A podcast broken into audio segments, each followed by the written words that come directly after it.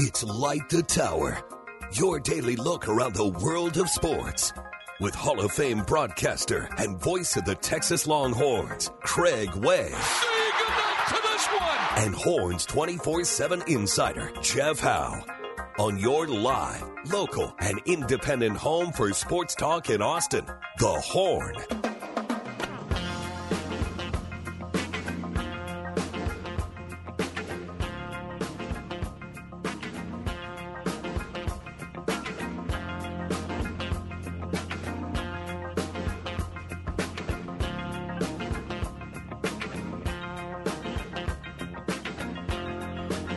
Friday morning to you here. Stormy though it may have been over the past 18 hours or so. Well, we wish you a good morning. And we hope your weekend is off to a good start. I always say that with the advisory that I completely and fully understand as a person who works on weekends that some folks uh, Friday might not necessarily mean the start of the weekend. You might be one of those people that your your weekend is Tuesday and Wednesday. I know people whose weekends are Tuesday, Wednesday, or Monday, Tuesday, or Wednesday, Thursday. So those of you that are, hey, good for you. And as we've said many times on this program, traffic a little bit easier coming in on Friday morning. So you got that going for you, which is nice. Good morning and welcome to Light the Tower. Here on the Horn, 1049, 1019 AM 1260. We're live, local, and digital here on the Horn app and at hornfm.com. My name is Craig Way. Glad to have you with us. Jeff Howe out today. He'll be back on Monday handling uh, both some personal and some professional business. So he's on uh, the beam on that, but he'll be back in on Monday. Our uh, erstwhile producer is none other than Cameron Parker, who is at the switch. Cam had me a little concerned yesterday when he texted uh, Jeff Howe and I to let us know. That, now, the reason for his text was not of concern. It was to let us know that he, what, you ran into Tyrese Hunter in the airport yesterday? Yeah, Tyrese Hunter was outside the arrivals at Austin Bergstrom International Airport yesterday. Okay, going out to or coming back from L.A. from the draft, Draft workout? yeah, I think uh, draft workouts. But the mere fact that you were at the airport, you skipping out on us, you Yeah. leaving? I was I was a little concerned about that, but that was not the case. No. So so you were what uh, now? uh, Like I say, uh, Friday is normally a little bit. E- if you're driving in the greater Austin area, a little bit easier travel day uh, on that for the traffic. It, it wasn't too bad coming in from Williamson County for me, and I imagine also for you. No, it's Monday and Fridays. It's, yeah. it's great days to drive. For Yeah, uh, and, and so that that was good. Uh, we know we had a great deal of, of heavy rain in the greater Austin, Central Texas area, which of course the area needs. Uh, glad to have that now. Hopefully clearing out, so we have uh, clear skies for baseball and, and for softball. They couldn't play softball last night. Uh, seventh ranked Texas against Oklahoma State. They're going to play this afternoon at four thirty. You can hear that on 105.3 The Bat beginning at four fifteen, and then they're going to play a doubleheader tomorrow at noon and three. Texas baseball still scheduled for seven o'clock tonight. That was the scheduled time seven o'clock tonight 2.30 tomorrow and 2.30 sunday. So those are the uh, the times uh, scheduled for baseball this weekend. Now as i mentioned uh, it can make travel in and out of the area stormy weather a dicey proposition but that's not the reason. First of all you were out at the airport not for the reason it made me nervous. You weren't leaving town. You were meeting friends coming in from town uh, but they didn't all arrive. Right? yeah. So I had some friends flying from Charlotte and New York yesterday, and when that How many? hit, How many total? three people, three, and they were all going to arrive around the same time. Uh, kind of spread out. One was scheduled for 1 p.m. and he got in at on time. Uh, Okay. The other one was about 3 p.m. The other one was 7 p.m. Okay. And Oh. then the, my friend from New York flew into Dallas Mm-hmm. on the Dallas tarmac and gets to word that the Austin Austin is not allowing any more planes to come in. And so we sat on the tarmac at Dallas Love Field for about two hours, I Wow. believe he told me, Before finally, before finally taking off about an hour because they, they had to fly around the storm because, you know, those storms came in. They had, to, they had to fly out Mm-hmm. Yep. towards west and then fly back in eastwards to Austin. Then my other friend flying in from Charlotte was going to Orlando. That flight gets canceled, so he goes to Tampa instead, arrives in Tampa only to find out his flight to Austin has been canceled. So got a hotel voucher and got on the first flight back to Houston, and now is on the way from Houston to Austin. Do you, do you recall what time of the day when it became apparent that he was not going to be able to get out of Tampa and therefore would be spending the night in Tampa? Probably about 5 p.m., 5 or 6 p.m. See, I would have told him Bern's steakhouse. You know, would have, Yeah, uh. given him that, especially with the with the voucher thing. Yeah. You know. Uh, okay, so uh, but and the reasons, and I'm sure folks might have heard this, is it had a really bizarre thing. This uh, would kind of almost belong in inconceivable, but we got a pretty uh, loaded file with inconceivable uh, today. You probably heard, you may have heard the news, but it was an American Airlines employee who uh, who died yesterday on the tarmac. Um, he was operating a ground service vehicle and it struck a jet bridge. And uh, police in Austin Travis County EMS called to the airport, found the employee with, quote, obvious signs of trauma to his body. Unfortunately, the male succumbed to his injuries, according to the reports. It's being investigated as an accidental death, an airport operation. Here, here's the thing it said airport operations were not affected. Yeah, well, they kind of were because flights were halted, right? So uh, your friend's flight was halted. So it was Yeah. that kind of deal, but just uh, tragic there, and it was uh, uh, difficult and it, very bizarre. Something happened, um, and and and we'll get. I imagine more details will will be unearthed. What what kind of vehicle? You know, could have been one of those uh, baggage. Uh, long vehicles, you know, could have been that. It, uh, it could have been. It could have been a pickup truck that's loading stuff. It could have been a couple of different things. The jet bridge, that's what you walk on from after leaving. when you the deplane plane. or when you board the plane, you go through the jet bridge, that little, Yeah. the little tunnel uh, that comes from the gate itself. That's the jet bridge. Uh, the vehicle struck the jet bridge, which tells me one of two things: either the vehicle was at an elevated level, or the jet bridge Mm-hmm. was down low and had not been raised up when it struck, or it happened in motion. So it won't speculate, only to say that it's, you know, it's Sad. that's unfortunate. Yeah. Uh, it's very sad uh, indeed and, and uh, tragic. So, uh, our Specs text line, as always, is open at 512 337 3776. Glad to have you with us. Uh, you can weigh in with your thoughts, your texts, your your questions. We'll try to get those as well. Like, for example, somebody said, I don't have weekends. I Yeah. Um, cosign here right now, okay?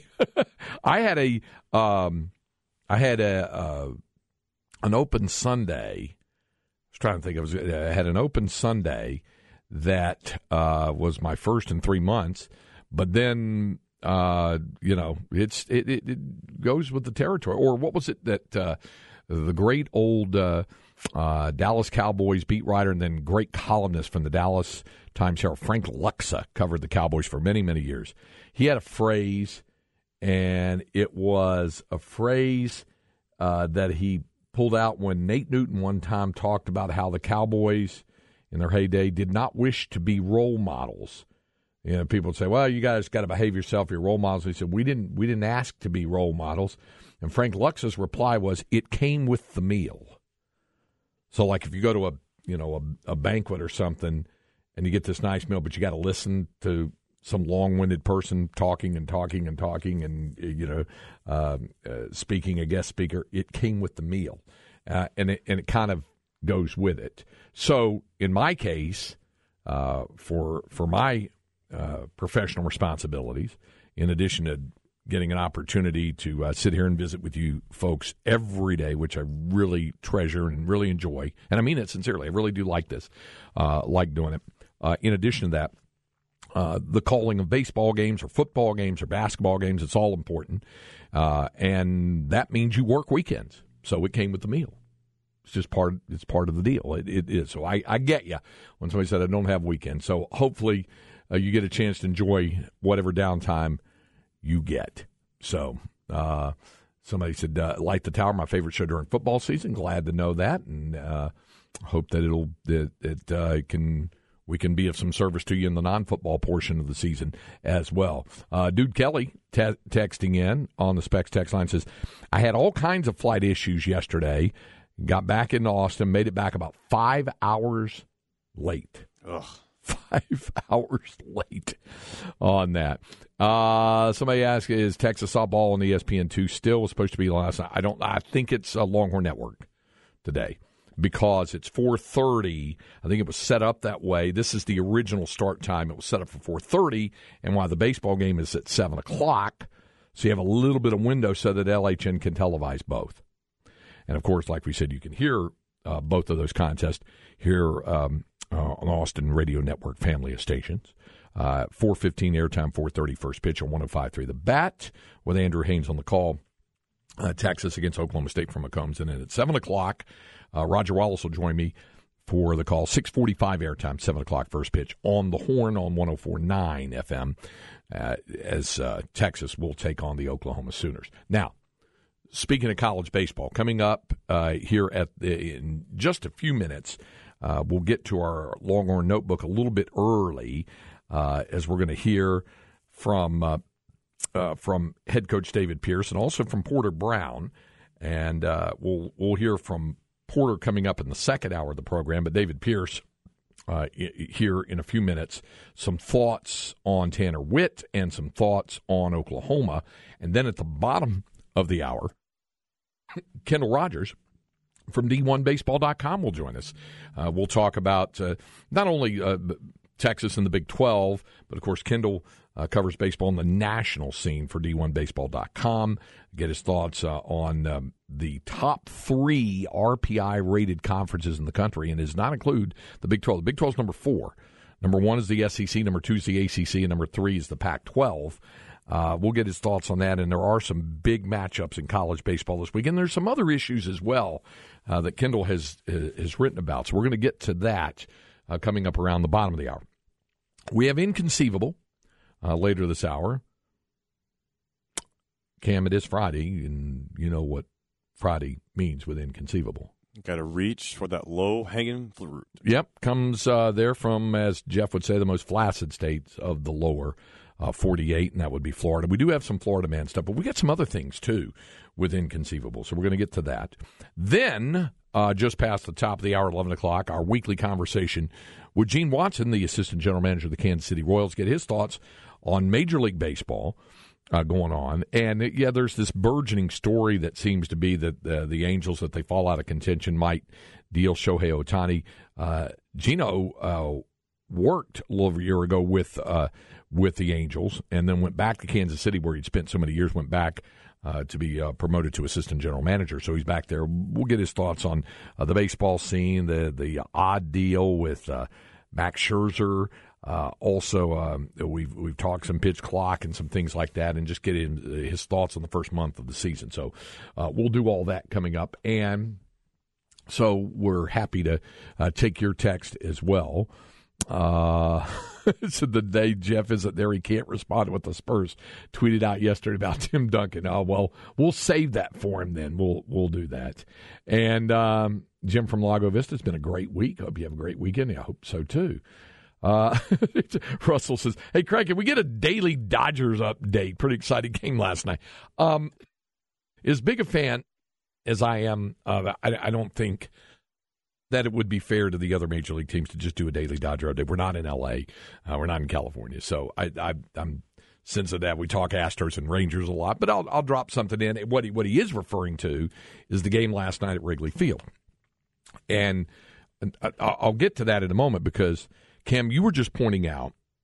Uh, and and we'll have a, uh, a, Flex 30 update that we'll do as well. We, you were pointing out uh, the other day uh, that uh, when it, when is the Round Rock game at Vista Ridge? Is it next Tuesday? Yeah, next Tuesday night. Okay, all right.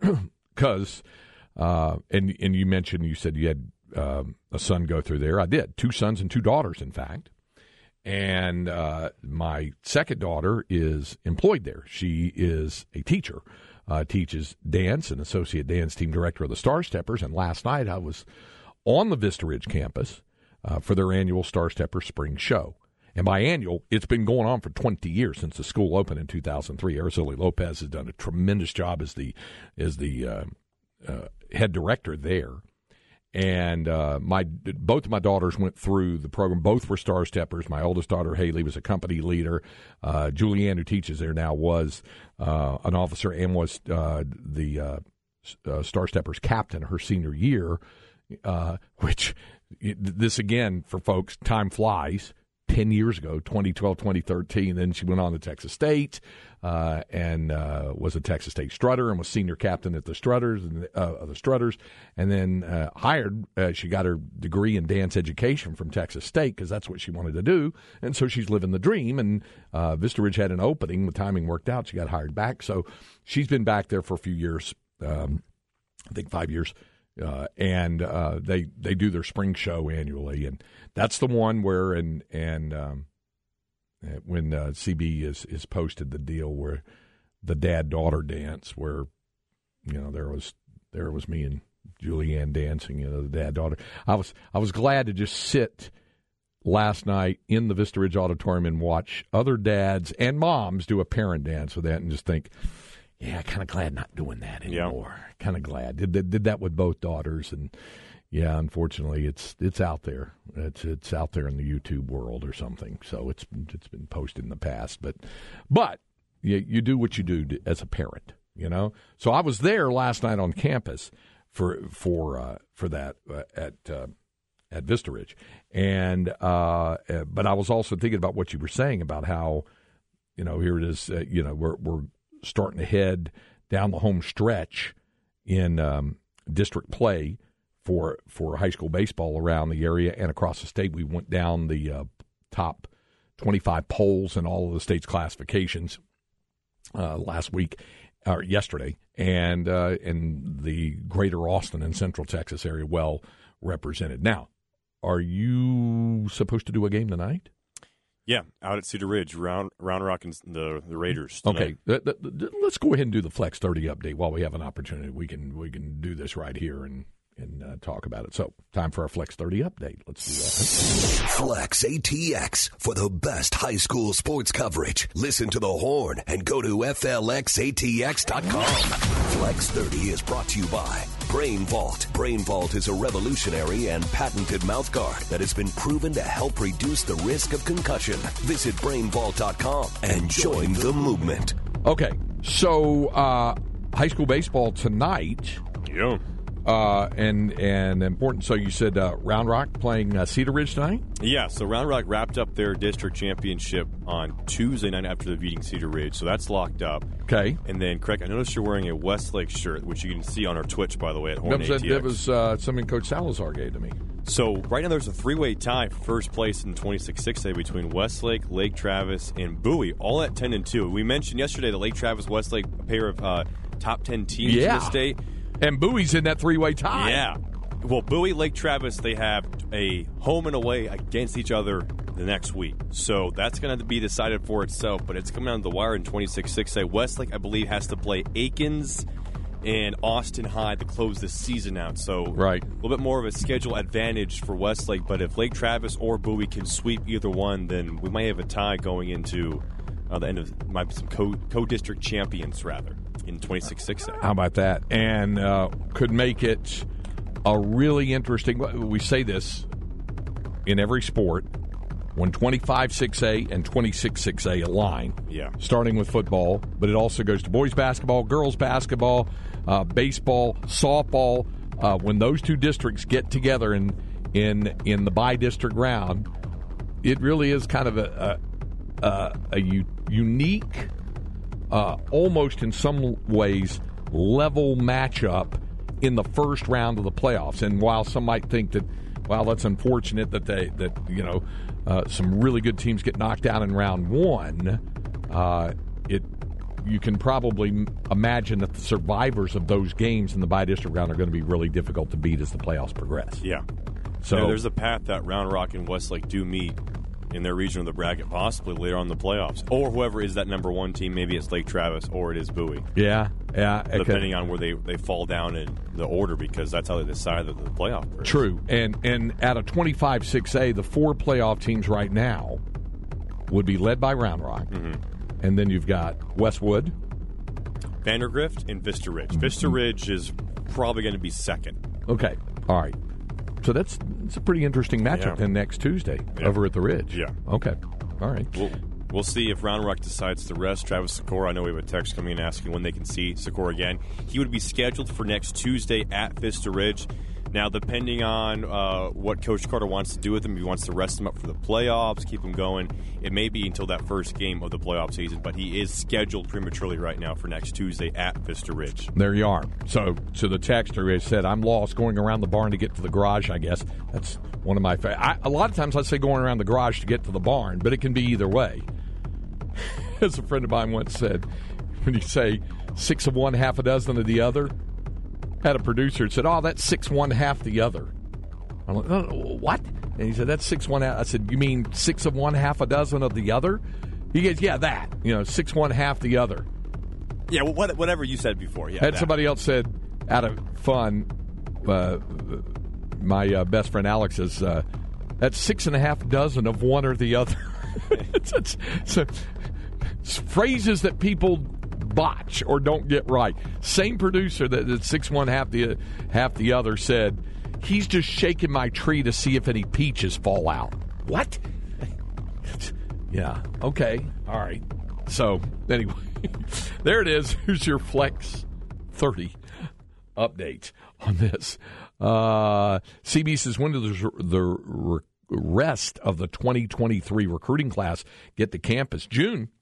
Uh, well, when their when their respective academic semesters are done at high school and then they enroll for summer one and get into conditioning of the off-season work. We heard Sark say this after the spring game last Saturday. He said it's an incredibly important time right now. I know, you know, folks think of spring football and they think of fall camp and of course the season itself is is the big breadwinner, if you will, and the practices that go on in season during football season. But Sark made a point to point out that that off season conditioning work uh, is is so important for those guys, especially the freshmen coming in. They get in, and the ones who are returning for the summer.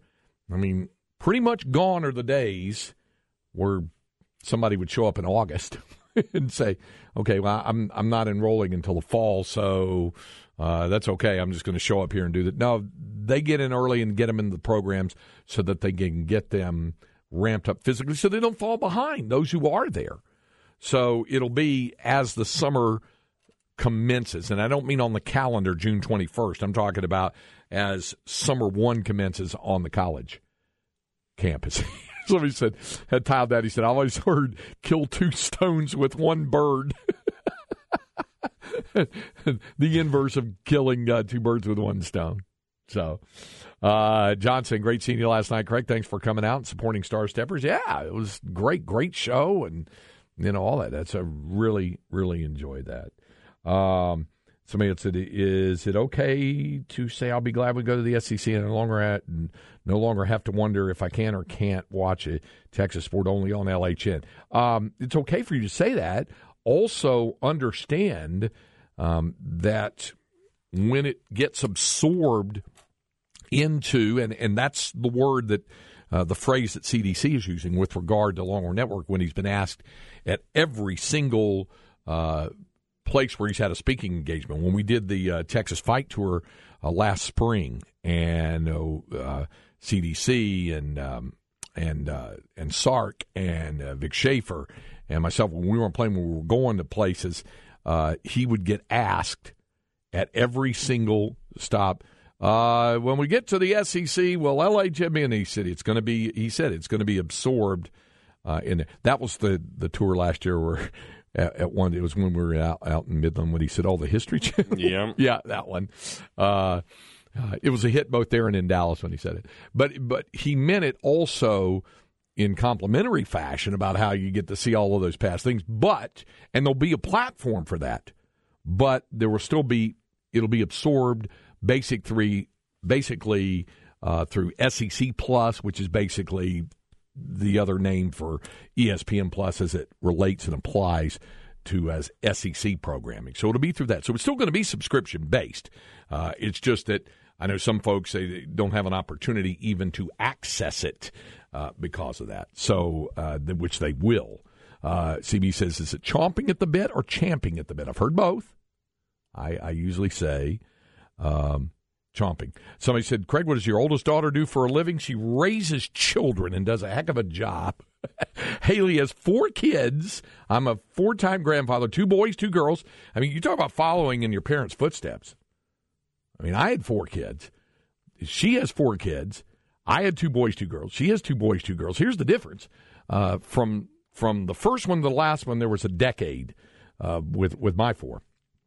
Uh, with hers, uh, the oldest is seven, and then you have five, uh, or soon to be five, I guess. Five, uh, three, and one, or closing in on two. So yeah, it's it's all within a compressed amount of time. So uh, she's married to a military veteran, a, a, a, a war vet from uh, Afghanistan who is a firefighter in uh, Flower Mound, and uh, they're great parents and have uh, and uh, wonderful grandkids. So that's what she's super mom is what she is. She does that. She actually does do some substitute teaching in in the Lewisville ISD uh, has that kind of going as a side hustle, but she's basically been the uh, super mom. Uh, Stoner asked me if I'm doing the Texas Fight Tour. I have not yet been approached on that, so doesn't mean it won't happen. I just hadn't heard about it yet. So uh, Elio says, when I used to make excuses, my mom used to say, if your grandma had wheels, she would be a bicycle. my niece as a kid said, you're freaking me nuts. okay. Uh, I've always said flash in the pants instead of flash in the pan. So embarrassed after finding out I was wrong. Flash in the pants. pants. That's a good one. Yeah, That's a good there one. you go. Hey, you can apply that. All right, coming up, Kendall Rogers, D1Baseball.com. We'll take your other fractured phrases if you've got uh, if you've got some of those. Uh, we'll take those coming up. And when we continue here with Light the Tower on the Horn, 1049, 1019 AM 1260. We're live, local, and digital on the Horn app and at hornfm.com.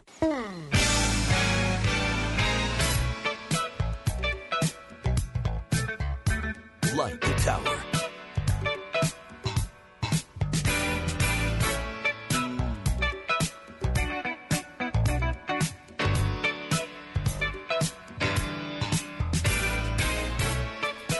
This is Light the Tower on the Horn. Craig Way with you here on this Friday morning. Little Luther Vandross getting you going there with uh, Never Too Much because it's never too much when we talk college baseball with our next guest. The man who is known out for his outstanding work. D1Baseball.com. He is a man of the people and a man of the collegiate game of hardball. He's Kendall Rogers who joins us on the Vaqueros Cafe and Cantina hotline. I appreciate the time. How are you, Kendall? I'm doing great, man. How about yourself? Great. I appreciate you taking the time. Now, uh, I, am always fascinated by uh, your your travels because people ask me about my travels, but but you uh, get about to different uh, collegiate baseball action across the country. Are you going anywhere exotic this weekend, or, or are you keeping it close to home? It, it's very exotic. I'm uh, I'm staying in my office and watching as many games as I can. It, it's it's been kind of interesting this year. So the beauty of living in the state of Texas, and you know this as well as anybody, is you know you see so many teams like the first four or five weeks of the season. So it really kind of negates the the reasoning for going on the road a ton during the season. You know, 15 years ago I'd go go somewhere every weekend, but you know times have changed a little bit and uh, you know, I'll, I'll see, you know, I'll go on the road. I actually be at the Big 12 tournament here in a few weeks, and I'll probably hit the West Coast at, at one point. But, uh, yeah, it's been really interesting this year, Craig, just kind of watching, you know, action from coast to coast. I think, you know, the Pac 12, the Big 12, from, from what I've watched, uh, they're wide open, you know, conference races. I think the SEC is really top heavy. The ACC is pretty much the Wake Forest show. And so it's been pretty interesting. Uh, you brought up a couple of points I want to get to. Let me let me start with the Pac-12 sure. uh, because I mentioned uh, that uh, the way it, by any measurement, uh, certainly what you guys do at D1, uh, what is also done if, if, if people go on looking at their favorite RPI listings and things like that, they're going to see SEC number one ranked conference in the country, ACC number two, and they're going to see Pac 12 number three. And, and for folks what about Big 12? Well, Big 12 would be four. But uh, if you look at the computer numbers on that, there's some drop off between one and two, two and three, and three and four, isn't there? There really is. I mean, I think if you look at the SEC and the ACC, I think they're a little bit ahead of the other other couple of conferences. And I think the biggest thing with the Pac-12 and the Big 12 is those are, those are both conferences where everybody's going to kind of beat up on each other. If you look at the Pac-12, and I'll, I'll single out the Pac-12 here. Uh, when you look at the Pac-12, this is typically a league, you know, at least like in the last five years, where you're going, hey, like it's tough to it's tough to find a fifth and sixth postseason team. Where you know this year, you know, you look at the Pac-12 as a whole, and like I could legitimately look at that league and go, hey, like there are like seven or eight teams in this league that I would put in that I could put in a regional, and I think they could compete. And so I think the Pac-12 is better, uh, and I even think the Big 12 is better. You know, I mean, you look at Baylor, you know, sitting at four games out of you know first place right now. I mean, had you told me a month and a half ago that Baylor would only be four games out of first place right now, I probably would have thought you're a little crazy. And as you saw firsthand over the weekend in Waco, like Mitch Thompson is literally getting every ounce out of that team that he possibly can. Like he's done an amazing job. And so I think even the Big 12 teams, a lot of people look at the RPIs and go, "Oh, well, this league's just not very good." I think this league's just really balanced. I'm not saying that. I'm not saying you know the the Big 12 has a Wake Forest or LSU or Florida or something. But I mean, they're all really solid clubs. I, totally agree with you on that. And and uh, uh, the other point that was going to get you to jump right on is Wake Forest because whenever I mention this, and and uh, of course, uh, Keith Moreland joins me on the road on radio broadcast and works LHN. He votes on a Hall of Famers poll, and he had Wake Forest number one on his ballot. And whenever I, I mention this to other people, they're going, "Really, really?" Wake Forest? Because when you think of the ACC, maybe we've thought of North Carolina, we've thought of Louisville, we've thought of Clemson uh, in the past. Uh, but the, the, two names I'm hearing, and even NC State, obviously, but the, but the, the names that I'm hearing lately uh, Boston College, even though they've had a, a, a rock or two of late uh, in their path a little bit, and they've got a big series in Chapel Hill this weekend, and then Wake Forest. And and for folks who don't know anything about this Demon Deacons program, other than the last time they saw them was at the regional at Dell Diamond in 07 against Texas, uh, what is it about this Wake Forest ball club that really impresses you?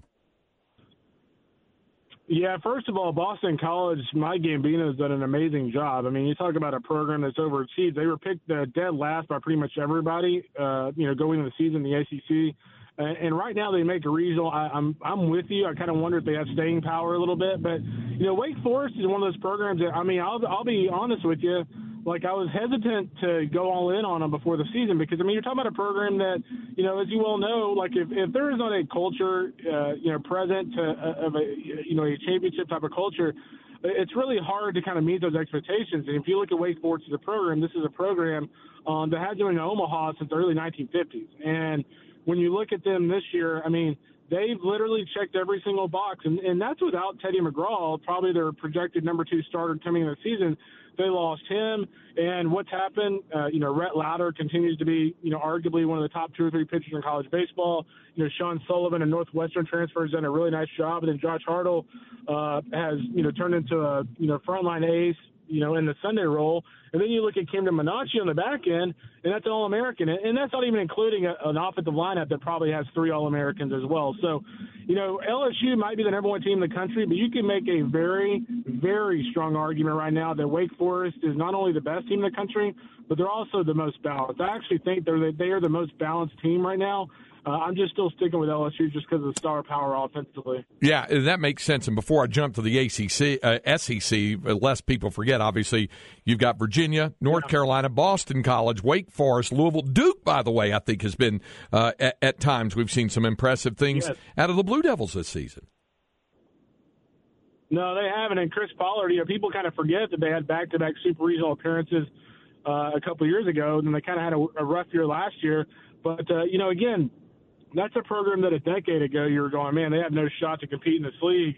And all of a sudden, you make the right hire, you get the right admin, in, you know, in place, and uh, you know that they, you know, all of a sudden make a move. So yeah, Chris Pollard's done a really nice job. And again, you know, you talk about teams dealing with injuries. You know, they haven't had Jonathan Santucci for a couple of weeks and he is by far their ace pitcher, and they continue to win. So a lot of teams around college baseball, and frankly, that's kind of the storyline of college baseball to an extent right now, is how many time or how many teams around the country have overcome some significant injuries, including the University of Texas. True enough. Uh, visiting with Kendall Rogers, D1Baseball.com. Okay, let's jump to the SEC because they've been uh, the number one uh, rated conference in the country, uh, stock loaded with outstanding teams. Uh, I, am curious to get your thoughts on, on, a couple of ball clubs. First of all, uh, one of the questions I get quite often is people are asking, "What's wrong with Tennessee?" And then, and then, who do you see right now, would other than LSU? Is it is it Vanderbilt? Is it Arkansas? Uh, who really stands out to you? Kentucky has been number one RPI, uh, the rated team in the country. Are are the real dangerous yeah. teams other than LSU coming out of the SEC?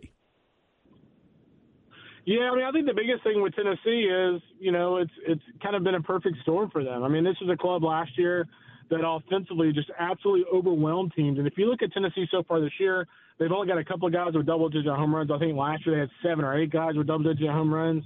Um, they're near the bottom of the SEC in, in team defense right now. Um, you know, pitching wise, Chase Burns, who was a freshman of the year last year, his ERA is over 12. You know, Chase Dollander, who will probably be a top five pick in the draft, his ERA is over five in the SEC.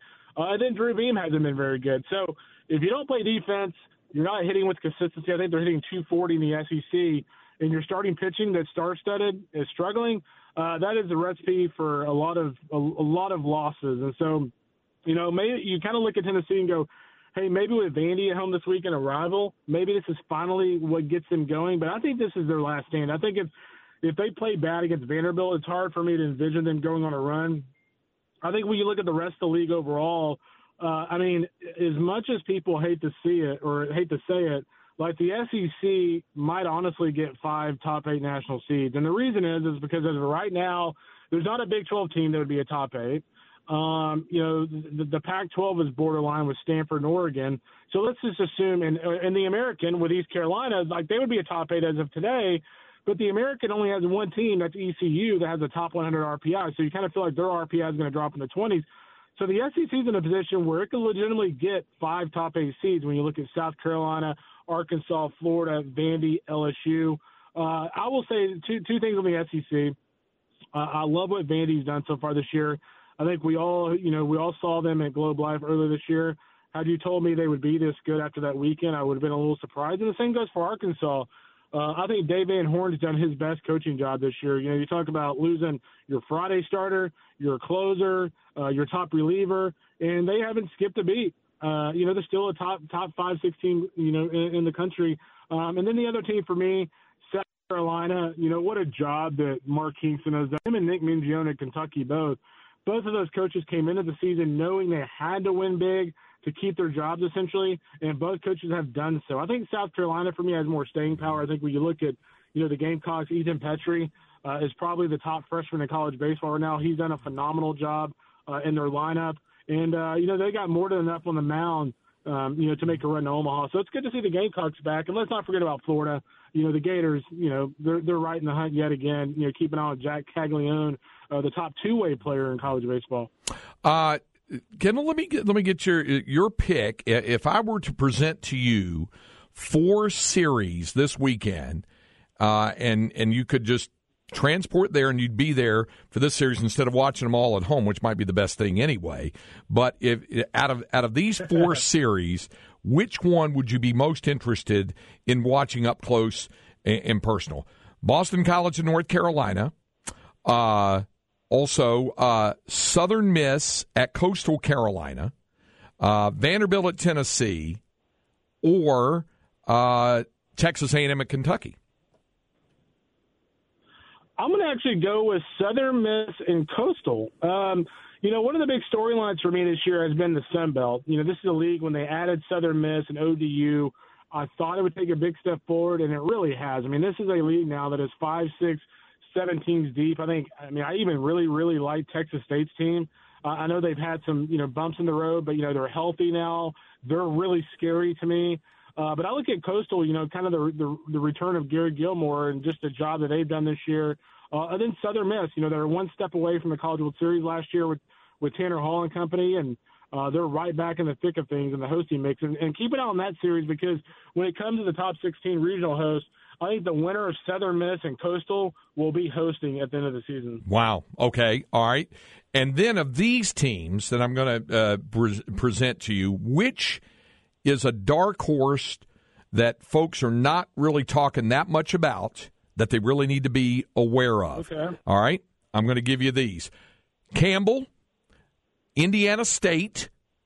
Uh, uh, also, I was going to say Southern Miss, but you you gave a great uh, uh, breakdown on them. So I'll go t- instead to uh, UTSA and also another one that folks. Well, I'll give you another one that that folks may not be that wary, uh, aware of, but they might be pretty soon, and that's West Virginia. Yeah, I'll go with Campbell. You know, I think when you look at what those guys have done the last few years, I mean, they've been in the mix every single year. If you remember a couple years ago, they gave Tennessee all they could handle the Knoxville Regional. Uh, they've got a frontline ace in Cade Kuehler. Um, they've, they've got a big time offense. They hit for a lot of power. Uh, and Justin has done a really nice job there. And and let's not forget, I mean, I think from a re, from a geography standpoint, I think they'd probably be in a regional that they would probably think they can win. So I, I would go with Campbell, but you know West Virginia is really interesting to me too. Obviously, the health of JJ per, uh, JJ Wetherholt is paramount, but uh, you know you look at their pitching with you know you know Ben Hampton and uh, you know Blaine Traxel. You know they've got some nice pieces on the back end with Carlson Reed and company. Uh, they're they're very dangerous as well. He's Kendall Rogers. You can read his outstanding work. Subscribe to D1Baseball.com. It's always great to visit with you. I'm sure I'll see you down the road uh, somewhere, if nowhere else, in Arlington at the Big 12 tournament. I appreciate the time and, and enjoy the weekend of a. It, buddy. Are you going to have a whole wall of games on? Is that the deal? How you're setting that up? So, I, so it's it's it's a little overwhelming if you're not used to it. But I do usually do a quad box on a big screen. Yep. And I have like a game going on an iPad and then a game game going on a laptop. So I'm watching six games at once. It's a man after my own heart. a lot to keep up with. I love it. Hey, Kendall, thanks for the time. I appreciate it. Enjoy the weekend. Thanks, Craig. Be good, buddy. All Thank right, you. That's Kendall Rogers. D1Baseball.com. Sounds like Kendall's been in touch with uh, Tom McKay of Audiovisual Consultations, all that stuff, the quad box, and then the extra stuff, and the iPad, and all that sort of thing. That's pretty cool. Um, uh, while it's fresh on my mind for baseball, because uh, uh, someone had asked me uh, about a, a Dodger update, he said, "Pretty exciting game last night." Where I was getting back to the deal when I when I was talking about being over at Vista Ridge, when Linda, Linda and I left, we decided to go get a late bite to eat, and we went by a place, and they had the Dodgers Cubs game on, and it was 2 2 in the top of the ninth, and James Outman hits a grand slam home run. So the Dodgers won that game at Wrigley. So that's what the reference was uh, to that on there. And uh, and uh, we've got the other folks uh, weighing in the specs text on. Like we said, if you have a a fractured phrase or uh, a weird uh, phrase, that, that that's okay. Somebody said, in the words of the great Billy Gibbons, it's ZZ Top. Somebody else been shaking your tree. uh, supposed to be saving all that stuff or that fruit for me. Uh, uh, the wife, uh, he's a wife. He thought the '80s musical duo was called Hauling Oats instead of Hauling Haul- Oats. Hauling Oats. I like that. Hauling Oats. uh, somebody my grandfather used to call Walmart Walmart. Didn't matter how many times my mother corrected him, just came out Walmart. I know a lot of people did that. In fact, uh, my buddy uh, David Garrett, his grandmother would say it with a plural S on the air, Walmarts. Walmarts. We're going to go down to Walmarts. And he said they used to ask her, Grandma, how do you spell that? She said, What? Walmarts. How do you spell it? W A L M A R T. Right. Walmarts. so My dad, he he knows that Steve Sarkisian's name is Steve Sarkisian, but he, says calls him, Sarkisian. he calls him Shark. Oh, Instead of saying Sark, he he says, says Shark. shark. Okay. I'm like, I'm like, you mean Sark? He's like, Sark, yeah, whatever. But Shark should do this. It's like, who's Shark? You mean Sark? No matter what, it's always coming out Shark. So he said, I went to my first Catholic wedding about 10 years ago, and I'm not a church going person. When all of the patrons turned to greet each other, I thought they were saying, Nice to meet you, and not peace be with you when you're passing the peace. I'm sure you can imagine the looks I got from all of Nice to meet you. Nice. No, no, no. Peace be with you. Okay. All right. Uh, up next, we will uh, get to inconceivable. Some of these uh, phrases might, that fractured phrases or names might be inconceivable as well when we continue to light the tower on the horn 1049, 1019 AM 1260. We're live, local, and digital on the Horn app and at hornfm.com. Light the Tower with Craig Way and Jeff Howe. Inconceivable. Inconceivable. Inconceivable. Inconceivable. You keep using the word. I don't think it means what you think it means. uh, some of these uh, phrases folks are dropping in the fractured phrases, as I call them, uh, might fit it inconceivable. Somebody said, as a preschooler watching football, I insisted that I kept hearing penalty until my sister, who no- knew nothing about football but did know the English language, convinced me it was penalty. Very humbling. Penalty. Penalty. uh, Jeff Mudd says some of my ex's best missed phrases include, I'll just have a sick sense about it. Oh my god. The water's too hot, it scolded me. it's just, naughty you. The window seal is dirty. The seal is dirty. And my favorite, I think that singer Nick Latchkey is cute. Nick, who's? Nick Lachey. Oh my goodness. Nick Latchkey. Uh, uh, chance is an awkward word for me when I first came to this country was the word aluminum. British English required us to accentuate the dictions of the word aluminum. Yeah, you have to, you to, to do that. Reminds me of the the Chevy Chase line community show, Craig, where instead of saying um, he has street smarts, you're streets ahead. Yes. That was Chevy Chase's coin or phrase he was trying to coin in the show. Yes. Streets ahead. Streets ahead. Uh, it's a, the Kenny Rogers song. 400 children instead of four hungry children. You picked the fine time to leave me. 400 children in a crop in the field. If I was Lucille, I'd leave too if there were 400. And my mom's Chick fil A chick a flick. we'll get to some more of those coming. These are great. Uh, there's a chick flick right next door to the Walmarts. Uh, be sure and drop by for that. Okay, uh, we got a couple of things uh, to get to. First of all, speaking of fast food, this was big news from McDonald's yesterday, and I didn't have time to get to it. Um, you mentioned what what you like best, the McDouble. Yeah. But do you like a Big Mac? Yeah. I mean, I don't Okay. order it. Uh, I, I'm, I haven't ordered a Big Mac in years, but I'll eat it. I would say I would venture to guess and say what people who have, who like the Big Mac like most about it uh, might be the special sauce, and I like Yeah. it. I I, I kind of like the little bun in the middle and all that stuff too. Well, now this this announcement came out yesterday. McDonald's uh, announcing changes recently to the signature burgers. We talked about those, but now starting next week for a limited time. Customers who order through the app will be able to get the Big Mac sauce in a dip cup.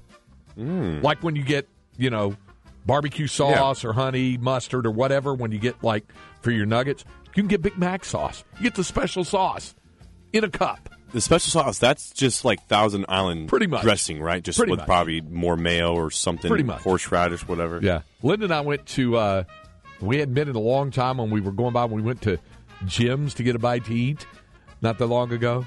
And and she likes to get the cheeseburger, not the Frontier burger, which is pretty much like a Big Mac. But she gets the cheeseburger with the special sauce on it, the Thousand Island, so she could have the best of both worlds. Well, now apparently you can do that at at McDonald's now, at least for a limited time. You can get the uh, Big Mac sauce in its own dip cup. That'll be great for French fries, Craig. Um, I'm already thinking about that. There you go. Perfect. Usually I go with the honey mustard sauce for the dipping, but yeah. Mm, special Yeah. sauce now. Yeah, there you go. Uh, yesterday we mentioned the story about the Oakland A's are going to become the Las Vegas A's, or they're going to move to Las Vegas. I don't know if they'll keep the athletic. I hope they keep the name. I mean, it goes back to the old Philadelphia Athletic Club of the Yeah. late 1800s to early 1900s. They were the Philadelphia A's, and then they became the Kansas City A's, and the Oakland A's are going to move to Las Vegas. They put it this way: A's ownership has secured land, so they're going to try to get a ballpark there and get it. And you know who's not happy about that, other than A's fans in Oakland? How, how about Las Vegas Raiders owner Mark Davis? Oh, yeah. He's like copycat following us to Vegas. He actually was really, really mad that they did. His quote was, "I won't forget what they did to us in Oakland. They squatted on a lease for ten years and made it impossible for us to build on that stadium." Uh, they were looking for a stadium. We were looking for a stadium. They didn't want to build a stadium. They went ahead and signed a 10 year lease with the city of Oakland and said, We're the base team. Now, um, so yeah, he was. He said that in the Las Vegas Journal. He said his real grudge with the A's is with their current management group. I have nothing against the players. I was an A's fan way back in the day. Reggie Jackson and all those guys. Reggie's a good friend, but not this management group. No. He said he's not pleased about that. I do find it kind of ironic that here's a guy complaining about a team moving. it's the owner of the Raiders. Yeah. Also, You you, could say that his haircut for the last 20 Oh. years was also inconceivable. But he also he also shaved it now, and he looks he looks a lot better. But Yeah, that was a a little more very inconceivable bowl cut that he had. Yeah, yeah, it's yeah, it was not good.